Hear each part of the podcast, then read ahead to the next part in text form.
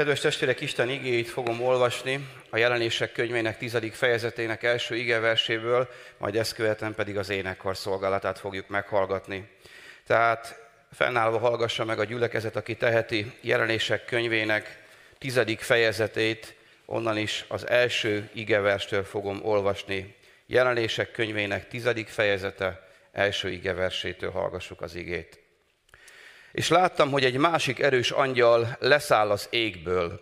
Felhőbe volt öltözve, a fején szivárvány, az arca olyan, mint a nap, a lába pedig, mint a tűzoszlop. Kezében nyitott könyvecske volt, jobb lábát a rátette a tengerre, a balt pedig a földre. És felkiáltott hatalmas hangon, ahogyan az oroszlán ordít.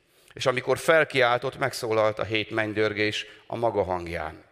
Amikor megszólalt a hét mennydörgés, írni akartam, de hallottam egy hangot az égből, amely így szólt.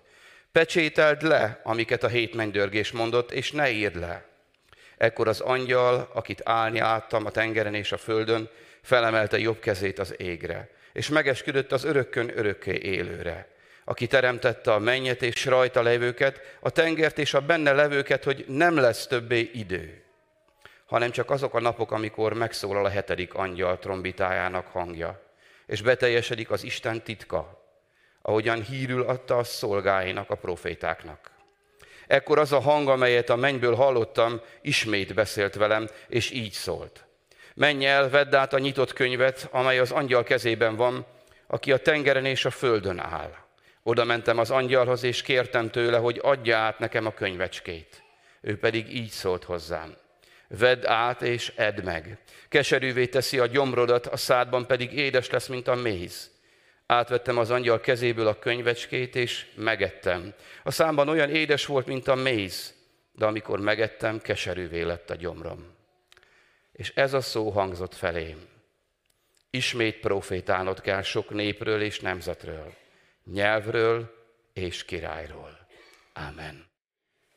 Megnéztem a közvetítésekben, több mint egy, hát egy másfél hónapja volt előttünk a kilencedik fejezet a jelenések könyvéből, és talán egy kicsit, hogy emlékezzünk rá, ugye a jelenések könyvének a, a, a, a titkai, illetve az üzenetei, hát sok minden rejtve van benne. De nagyon fontos, hogy amikor előveszük ezt a könyvet, akkor emlékezzünk arra, hogy milyen időszakban írattatott meg Domiciánus idején ugye a keresztény üldözésekben, hogy ez vigasztaló könyv volt, Isten vigasztaló szeretetét, kegyelmét, igazságát tolmácsolta Jánoson keresztül az Úr az ő népeinek, akik szenvedtek.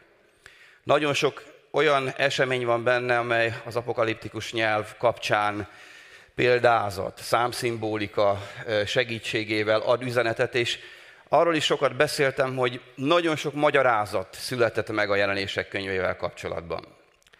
Én mindig, mikor ezeket a kommentárokat olvasom, akkor az Úr előtt letérdelve azt kérem, hogy Uram, ami tőled van, azt erősíts meg, ami meg emberi, hát azt tedd úgy félre.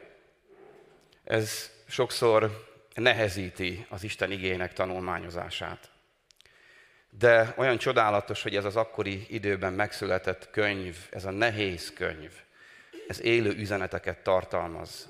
És az Isten szent lelke ma is ad olyan üzenetet, olyan igét számunkra, amely nekünk szól ma, ami életünket akarja megváltoztatni, azt akarja munkálni, hogy a mi drága Jézusunkhoz egyre közelebb kerüljünk, hogy azt az áldást, amit Istentől kapunk, azt át tudjuk adni minél több embernek. Ez a könyv ma is az Isten lelke által életet akar adni. Meg akarja eleveníteni az Isten népét. Ez a tizedik fejezet lehet azt mondani, hogy a hatodik trombitaszó és a hetedik trombitaszó között úgy, ahogy ha visszalapozunk egy kicsit a Bibliánkban, akkor a hatodik és a hetedik pecsét között is egy úgynevezett betét. Megváltozik a látnok János profétának a szemlélődésének helyszíne. Visszakerül a földre, és a földről szemléli a mennyeiekből küldött dolgokat. Itt próbálja megérteni az Istennek az üzenetét. Van itt ebben a kis fejezetben szó angyalokról, van az időről, profétákról, hogyan kell viszonyulnunk az Isten üzenetéhez. És azon gondolkoztam, mikor készültem, hogy itt van ma az Isten népe, eljött az Isten házába. és hogy az időt ezt hogyan használja föl.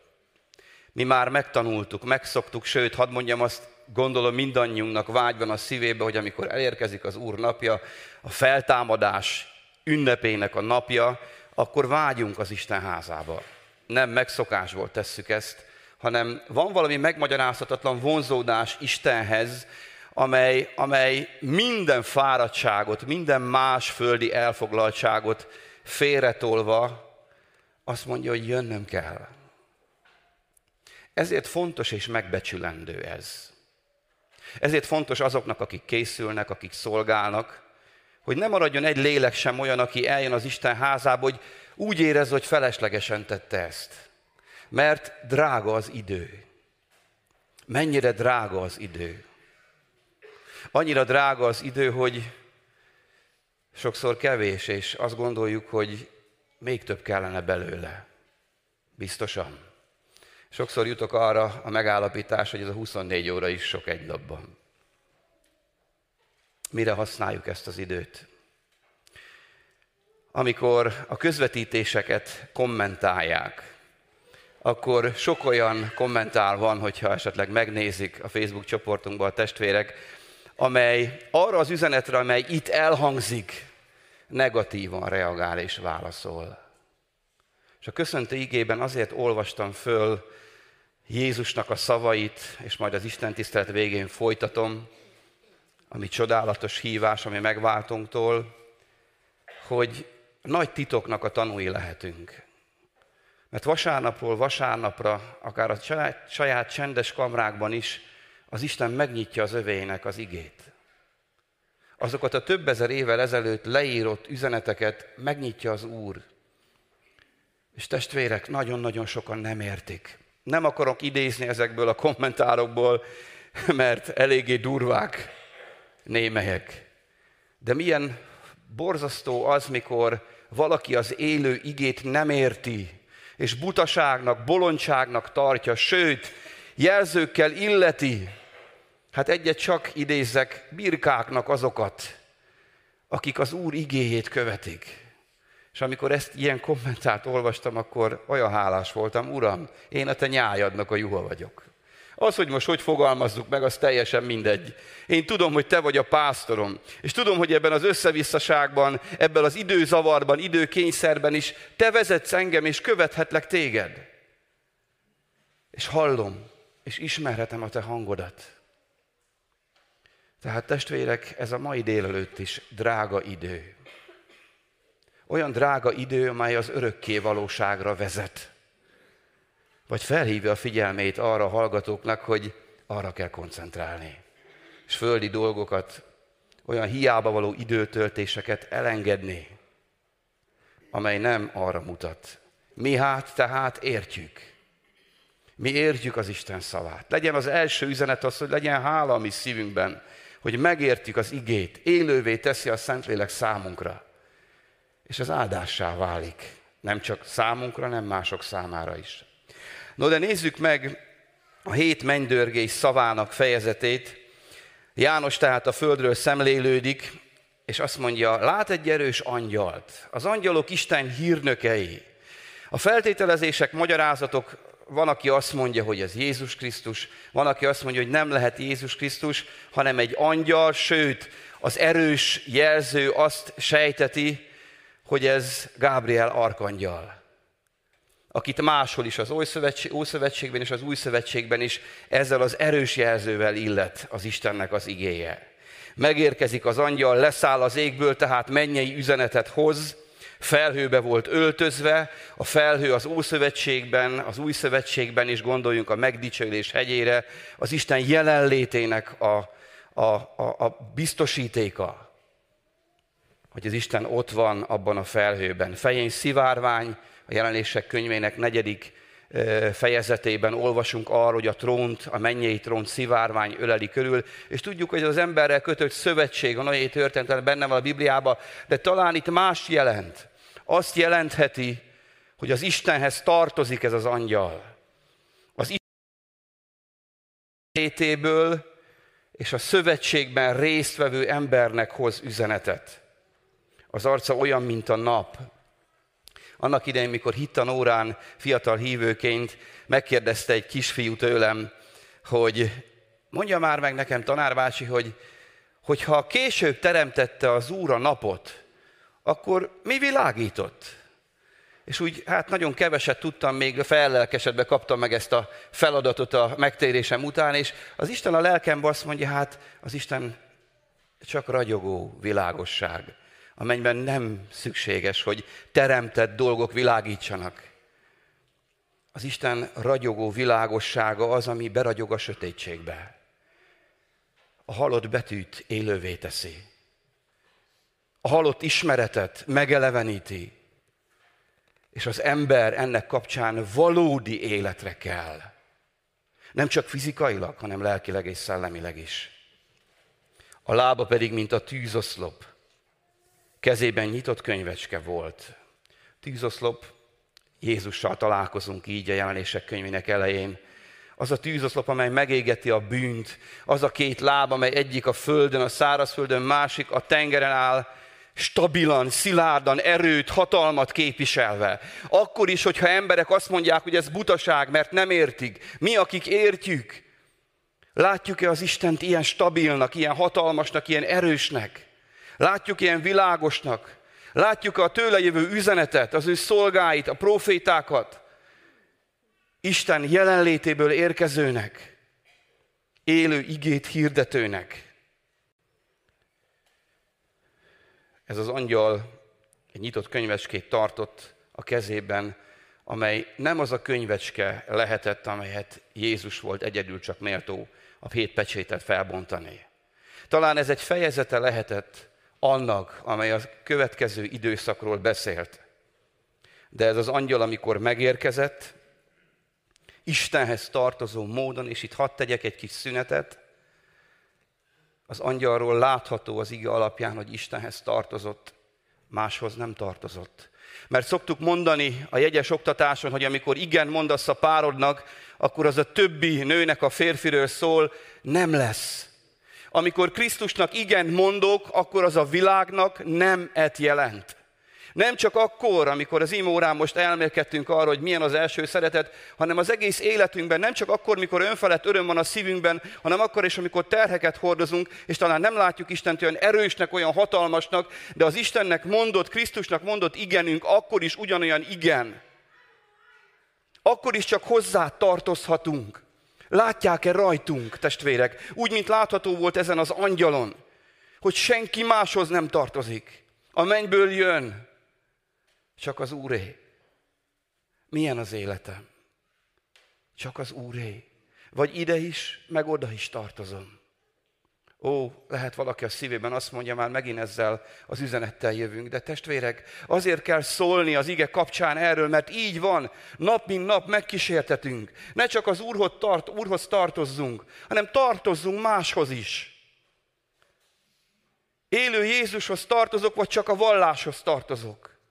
Egy szokása az az Isten tisztelet, vagy találkozás az élő Krisztussal, az ő szent lelke által. Az ige hozzám tartozik, ő irányít, ő vezet. Ő ad életet, ő ad vigasztalást, bátorítást. Ő tesz helyre dolgot, válaszolva az ember szívében. Élője, hozzá tartozom, ez az elsője. Az angyalról nincs kétség, honnan jött és hova tartozik, és hogy üzenetet hozott felkiáltott, mint az oroszlán. A hatalom az erőnek a, a jelkép, ugye Jézus is, mint a júdai győztes oroszlán jelenik meg előttünk. Hangja nagyon határozott, erőteljes volt. És erre válaszként megtörténik a hét megdörgés. A hét a teljesség szava a Bibliában. A mennydörgés Istentől jött, és valamit üzent. Amikor megszólalt a hét mennydörgés, János írni akart, hiszen ezt a feladatot kapta. Ott a jelenések könyvének első fejezetében ezzel szembesül, és most mégis megszólal egy hang, pecsételd le, amiket a hét mennydörgés mondott, és ne írd le. Az Isten megváltoztathatja. Minden egyes alkalommal valami rendező megyünk, akkor oda szokták az apróbetűs részre, hogy a rendezők fenntartják a jogot, hogy megváltoztatják a programot, akár az időpontokat.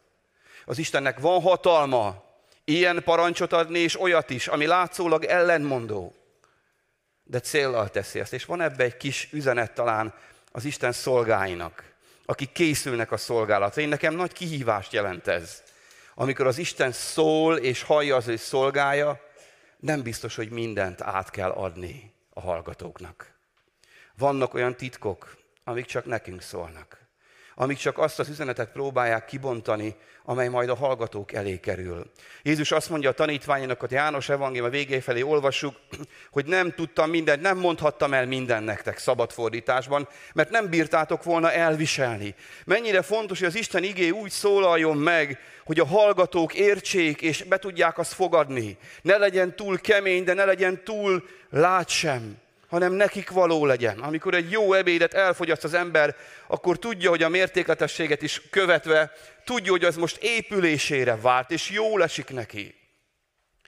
Sokszor mi ebben hibázunk talán, de Isten szent lelke meg tudja válogatni a falatokat, a mannát. Nem biztos, hogy mindent el kell mondani, akár egy lelki gondozói tevékenységnél. Nem biztos, hogy minden terhet rá kell bízni, a mi párunkra. Sokszor járok úgy, hogy mondanám, amikor ránézek a páromra, akkor van neki elég terhe. Nem biztos, hogy még én nekem is terhet kell rárakni. Sokszor van úgy, amikor az Úrhoz kell lerakni a terheinket. És nem kell fölöttébb terhelni a szeretteinket. És nem kell magunkat sajnálni, és nem kell attól félni, hogy egyedül maradunk ezekkel a terhekkel, hanem oda mehetünk az Úr elé, és lerakhatjuk elé. Tegyetek le minden rátok nehezedő terhet, hogy mondja a zsidókhoz írott könyvében, fejezet, 12. fejezetben az ige. Tehát parancsot kap János a látnok, a próféta, és nem írhat. Aztán ott az angyal, aki látott, ez az angyal, aki az Isten hatalmát képviselve a teremtett világra helyezte a lábait, amely azt jelenti, hogy a teremtett világ és minden lényének teljességén uralkodó Isten képviseletében jött. Az Isten igeje ezt hirdeti. Vagyis ilyen Istenünk van. Akárhogy érzem most, ő ilyen hatalmas. És én úgy gondolom, akik neki odattuk az életünket, már tapasztaltuk meg az ő hatalmát így. Ne felejtkezzünk erről el, ha esetleg más szituációban, élethelyzetben vagyunk. Felemelte a jobb kezét az égre, és megesküdött az örökkön örök élőre. Ez azt jelenti, hogy Istentől jön. Istentől jön az a kifejezés, az az üzenet. Tudja, hogy ki szól, és ezt továbbítja. Nem lesz több idő. Ez a szolgálat címe. Nem lesz több idő. Ó, erről is oly sok kommentári megnyilatkozás írattatott. Valakik azt mondják, hogy az itt a földi időnek vége lesz, és átmegyünk az örökké valóságba. De az új szövetség és a jelenések könyvében megfigyelhető apokaliptikus nyelv nem ezt sugalja. Isten térben és időben dolgozik, nem az idő fogy el, az az örökké valóságban is menni fog. Csak örökké tart, nem lesz vége. Itt a kronosz szó van az új szövetségben, az eredeti szövegben, és a kairos szó mellett kell értelmeznünk, ami kegyelmet jelent. Ez azt jelenti, ott a hetedik trombita szóra utalva, hogy nem lesz több kegyelmi idő. Vagyis vége lesz annak az időnek, amikor az Isten szól, szól az emberhez, szól az ő népéhez. Vége lesz annak a kegyelmi időnek, amikor még meg lehet térni. Vége lesz annak a kegyelmi időnek, amikor napról napra, vasárnapról vasárnapra hirdettetik az élő, Krisztushoz hívő szó. Vége lesz annak az időnek, amikor az Isten nem csak szeretettel felhívja az emberek figyelmét, ítélettel arra, hogy térjetek meg, gyertek a megfeszített Jézus Krisztushoz, bánjátok meg a bűneiteket, Boruljatok előtte, undorodjatok meg a bűnös életetektől, mindentől, ami testi, ami emberi. Ismerjétek föl, hogy ez a kárhozatba visz benneteket. Nem lesz többé idő, amikor a Golgotánál meg lehet térni. Nem lesz több idő, amikor a megfeszítettet és úgy lehet látni, hogy az én bűneimért is ontotta a vérét. Nem lesz többé idő, mikor Jézus vére megtisztít minket minden gonoszságtól. Nem lesz többé idő, amikor reménykedhetünk és hihetünk, vagy valhatjuk a feltámadás erejét. Nem lesz többé idő, amikor a kegyelmi trónhoz lehet menni, amikor kísértésekkel küzdünk. Nem lesz több idő arra, hogy szeressük az Istent hogy szeressük a párunkat, hogy szeressük a gyermekeinket, hogy neveljük őteket a hitre, hogy bizonyságot tegyünk az élő Krisztusról, hogy elkerüljük a kárhozatot. Nem lesz többé idő, hogy megöleljük egymást, hogy eljöjjünk az imaházba, hogy énekeljük, dicsérjük őt. Nem lesz több idő rá, mert a kegyelem kapuja bezárattatik. Mire használom az időt?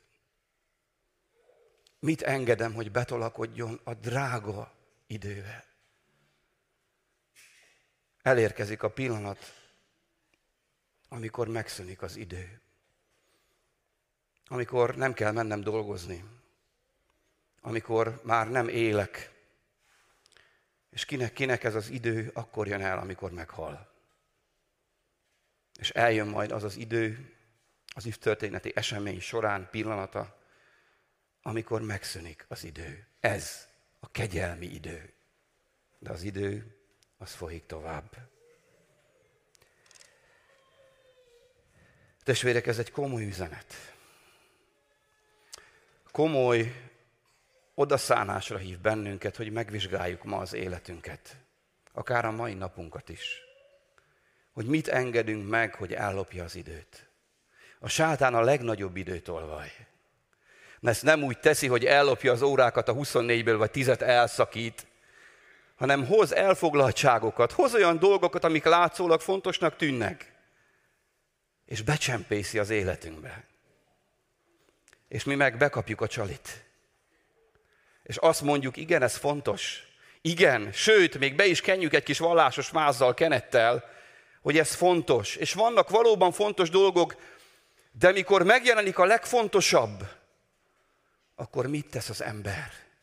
Ó, jutna eszünkbe ez a mondat, ez az angyali szózat, nem lesz többé kegyelmi idő, minden bezárul. Mit lehetne ma még megtenni? Sokat gondolkodtam azon, hogy mondjam de az éjszaka volt egy álmom. Egy álmom, amely eleven nem sokszor szoktam álmodni. Sokszor azt szoktam mondani, időm sincs rá, mikor alszok, szeretnék minél intenzív aludni. De ma volt egy álmom. És az álmomban tisztán, olyan HD minőségben lehet azt mondani, tisztán elém került egy esemény az egyik gyermekemmel. És szégyeltem magam. Kimondtam olyan szót, amelyet nem kellett volna, nem csúnya szó volt, de bántó, talán elutasító. És az Úr azt a szégyenézetet adta álmomban, mert valami olyan érzés jött, hogy ez kikerül a Facebookra, a YouTube csatornán, ott van, jelen van, és megszégyeltem magam. Aztán az első érzés az volt a félelem, mi lesz, ha ezt látják? Nem kell komoly, nagyon bűnös dologra gondolni, de egy szeretetlen szó volt, egy szeretetlen pillanat, amit nagyon bántam. De a fáradtság és a terhek miatt, a pillanat nehézsége miatt kijött belőlem. És aztán az Úr felébresztett, és azt mondta, a mennyben ilyen tiszta kép lesz minden, amit tettél. Nem csak ez az esemény. Minden, amit szégyelned kell. A mennyben még a HD minőségnél is tisztább dolgokat fogja levetíteni az Isten. Testvérek, olyan hálás voltam, hogy álom volt. De reggel többször mondtam még olyan szituációban is a gyermekemnek azt, hogy szeretlek, mert az úr szólt. Ma van még időd, hogy mondd, hogy szeretlek. Ma van még időd arra, hogy ne csak mond, hanem be is bizonyítsd. A türelmeddel, a hiteddel, a szavaiddal, a karoddal, a lábaddal. Mire kell még ma idő minnyájunknak itt? Mit kellene még bepótolni, amit nem tudtunk eddig, mert az ördög becsapott és becsempészett, átkozott, Istentől elrabló időket, cselekedeteket, dolgokat.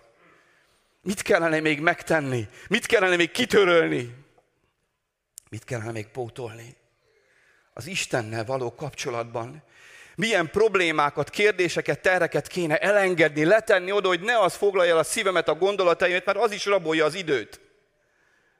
Hiszen nem tudok koncentrálni éppen azért, mert sok terhet cipelek, amik nem az enyémek.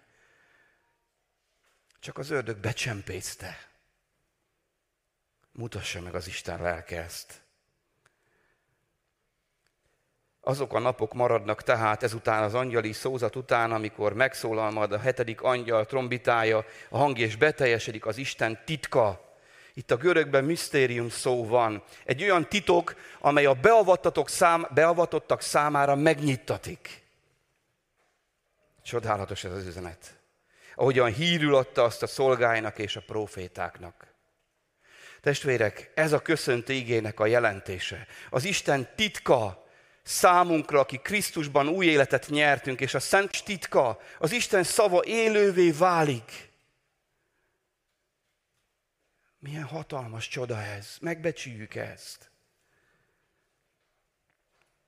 Ez nem csak azt jelenti, hogy ismerem ezt a titkot. Nem csak azt jelenti, hogy olvasom ezt a titkot rendszeresen, vagy hallgatom, hanem azt is jelenti, hogy e szerint élek. Mert hogyan tudnám akkor átadni másoknak? Bort iszik és vizet prédikál. Hogyan tudnék erről a titokról úgy beszélni, hogy az eredeti legyen? Így tekintek az Isten igére, mint titok. Vagy megszoktam már. Hírül adta a szolgáknak. Isten mélységeket vet föl. Mélységeket tár föl, testvérek nem csak az üttörténet válik nyilvánvalóvá a jelenések könyvében számunkra, hanem személyes életünkre vonatkozóan olykor megmutat dolgokat, amelyek vagy tetszenek, vagy nem, vagy könnyűek, vagy nehezek, de megmutatja, nem árul zsákba macskát. Az Isten titka a benne hívő Krisztusnak átadott életű embereknek már nem titok, a beavatottak már tudják, de felelősségünk van. Ne csak olvassuk, hanem higgyük, és éljünk e szerint. Ekkor újabb hang szól, a mennyből hallja János. Vedd át a nyitott könyvet, változik a parancs, és így van ez, mikor az egyik parancs már kihűl, és megcselekedtük, vagy nem, utána jön a többi, mert ilyen a hívő élet, testvérek. A hívő életben nem lehet lefeküdni, lógatni a lábunkat. Sokszor mondtam már, Prédikátor 8, háborúban nem küldenek szabadságra senkit. Jön az egyik üzenet, amit be kell tartanom igazodnom kell hozzá. Aztán jön a másik. Mikor egy kicsit kényelmesebbé válik, akkor érkezik. De hát János átadta a szívét Krisztusnak, ő vállalta az ő követését, és nem háborog, testvérek, hanem figyel. És ha bár előbb azt kapta, hogy pecsételje be az üzenetet, ne mondja, ne írja le, most pedig azt mondja, hogy nyissa meg a könyvet, sőt, egye meg, fogyassza el. Micsoda csodálatos üzenet ez. De úgy kezdi, vedd át a nyitott könyvet. Az Isten soha nem passzív hívőket akar. Amikor Isten igazságát kell nekünk kutatni, keresni, akkor mindig lépnünk kell Isten felé. Nekem kell elkészíteni a drága kegyelmidőt arra, hogy ott legyek a jelenlétében, hogy kinyissam a Bibliát, hogy olvassam, és imádkozzak, küzdjek, hogy megértsem azt. Azt mondja, vedd át, kinek nyújtja ma Jézus Krisztus drága lelke a nyitott Bibliát a kezébe, hogy vedd már át végre. Vedd már át végre, és gondolt komolyan. Engedj el minden mást, ami más írás. Vedd át az igét, és e szerint élj. Vedd át, ami a kezemben van. Nyitva van a könyv, minden megmutattam a Szentlélek által. Ki hagyja az üzenetet? Az, aki a tengeren áll, és a földön. Isten adja kezedbe az igét, testvérem. Azt olvassuk, oda ment János, és kérte tőle. Isten nem tukmálja az igét. Hányan fordítanak hátat, és mikor adná az Úr, mennek el. Nem kell, vagy nem most kell, majd akkor, amikor ráérek. János oda megy, kéri tőle. És azt mondja az Úr, angyala, vedd át, és edd meg. Testvérek, nagyon fontos, hogy az igéhez hogy viszonyulunk. Az Isten üzenetéhez. magunkévá tesszük-e az Isten üzenetét, egyé válunk-e vele. Ez egy jelképes üzenet. Legyen a te belső részed. Válj egyé az Istennek a szavával, az igével, járjon át téged teljesen. Legyen a tied. Sokszor hallunk olyan embereket, és magamat is felfedeztem annak idején, mikor kezdő igehirdető voltam. Sok-sok könyvet kinyit az ember, sok-sok tudás belegyömöszöl a fejébe. Talán még a szívéig is eljut. És tudja, hogy jó.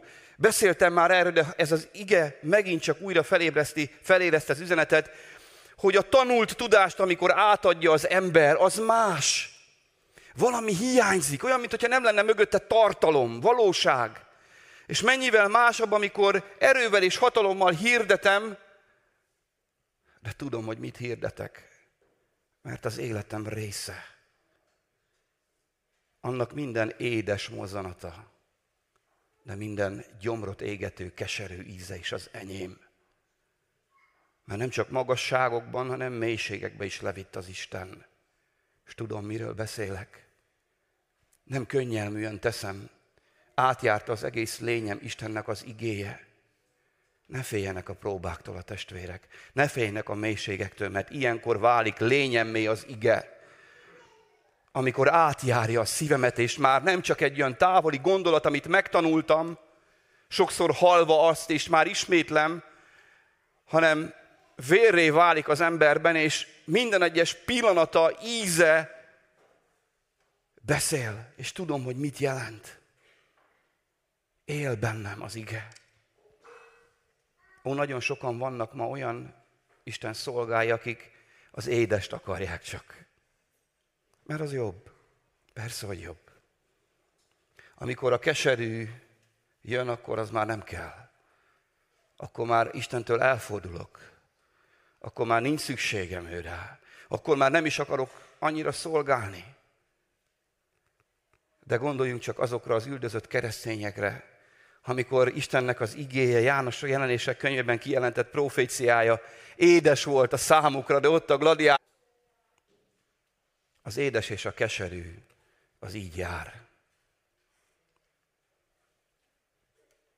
Isten óvjon meg azoktól a szolgáktól, akik csak a fülnek tetsző édeset hirdetik. Isten óvja meg ezt a gyülekezetet azoktól a szolgáktól, bizonyságtevőktől, akik csak a jóról, a kellemesről beszélnek. Mert ezek hazug, hamis proféták. Az Isten igéjében benne van az édes is, a Krisztusé való keserű is, benne van a felmentő kegyelem, és benne van az ítélet is, benne van a büntetés is, és benne van a jutalom is. Engedjem, hogy az Isten igé, amikor ma megszólal. Lel. Átvettem az angyal kezéből, olvassuk az igéből. Megettem a számban, olyan édes volt, mert könnyű beszélni róla. De János ítéletet hallott. Ebben a könyvben az ítélet volt. Ó, testvérek, ma még édes a szó. A kegyelmi időt mindannyiunk számára édes. Ó, soha ne váljon keserűvé, soha ne váljon ítélette ez a mai délelőtt, hogy valamit elmulasztottam. És a szó hangzott felém, ismét profétálnod kell sok népről és nemzetről, nyelvről és királyról. Nem válogat, nem szemezget. Elfogadja, övé lesz és hirdeti bátran, és amikor az engedelmes gyermek megteszi, amit az Isten mond, akkor újra komoly dolgokra bízatik. Újra feladatot kap. És majd, ha az Úr éltet bennünket a jövő héten, tovább megyünk majd. És meglátjuk, hogy Isten igéje milyen feladatot adott a profétának. Drága testvéreim, Isten igéje élő és ható. És úgy átjárta a szívem az a hála, hogy ma még édes lehet. Akár a keserűt is édesé tudja változtatni, mert felismerése juttat. Azoknak, akik még nem az úréi, azoknak, akik még a kegyelmi idővel egy kicsit játszadoznak és nem döntenek, azoknak, akik talán újabb elhívásokat, újabb követést kaptak, vagy arra felhívást ma, hogy megújuljanak. Még van idő, de hadd zárjam azzal, amit Isten angyala jelent ki a profétának. Elérkezik az a pillanat, amikor nem lesz többé idő. Nem lesz többé kegyelmi idő. Isten óvjon bennünket, hogy ez az, ez az pillanat bármelyikünk életébe felkészületlenül érjen minket. Ámen, imádkozzunk. Istenünk, köszönjük igédet, amelyben benne van a te szereteted, amelyben te megmutatod magad, és sokszor bocsáss meg, mert amikor az igét olvasjuk, akkor csak magunkat látjuk. De itt olyan részletesen kijelentetted, hogy te milyen hatalmas vagy. Milyen drága az az üzenet, amelyet te hirdetsz. Segíts minket úgy igét olvasni, hogy mindig meglássuk a te hatalmadat. Legyen ez nekünk segítségül. De segíts úgy igét olvasni és hallgatni, hogy amikor meglátunk téged, akkor meglássuk magunkat is, az életünket is. És segíts minket úgy igét ismerni, hogy higgyünk. Uram, te látod, hogy kinek meddig ér ma a hite. Van, akinek a hite elér a Golgota keresztjéig, de a feltámadásban már nem tud hinni. Van, aki meghallja a szót, és döntés születik a szívében, de már amikor cselekedni kell, elfogy a hite. Annyi fajta hittel vagyunk itt, olyan sok állapotban, sokféle szívvel, lélekkel, szellemmel. Uram, segíts meg, hogy jól gazdálkodjunk mindazzal, amit adtál nekünk. Újíts meg a te népedet. Kenj föl, Uram, embereket, akik bizonyságot tesznek róla, akik hirdetik a te igaz szavadat. Hadd menjen még az áldás. Ez a gyülekezet hadd legyen áldásvivő közösség. Hadd szabaduljanak minél többen meg a kárhozattól, Uram. És hadd lepleződjön le a sátán, aki rejtőzködik, és sokszor becsap bennünket. Szeretnénk győztesen menni veled a keskeny úton, Jézus. Vezess bennünket, kérünk. Ámen.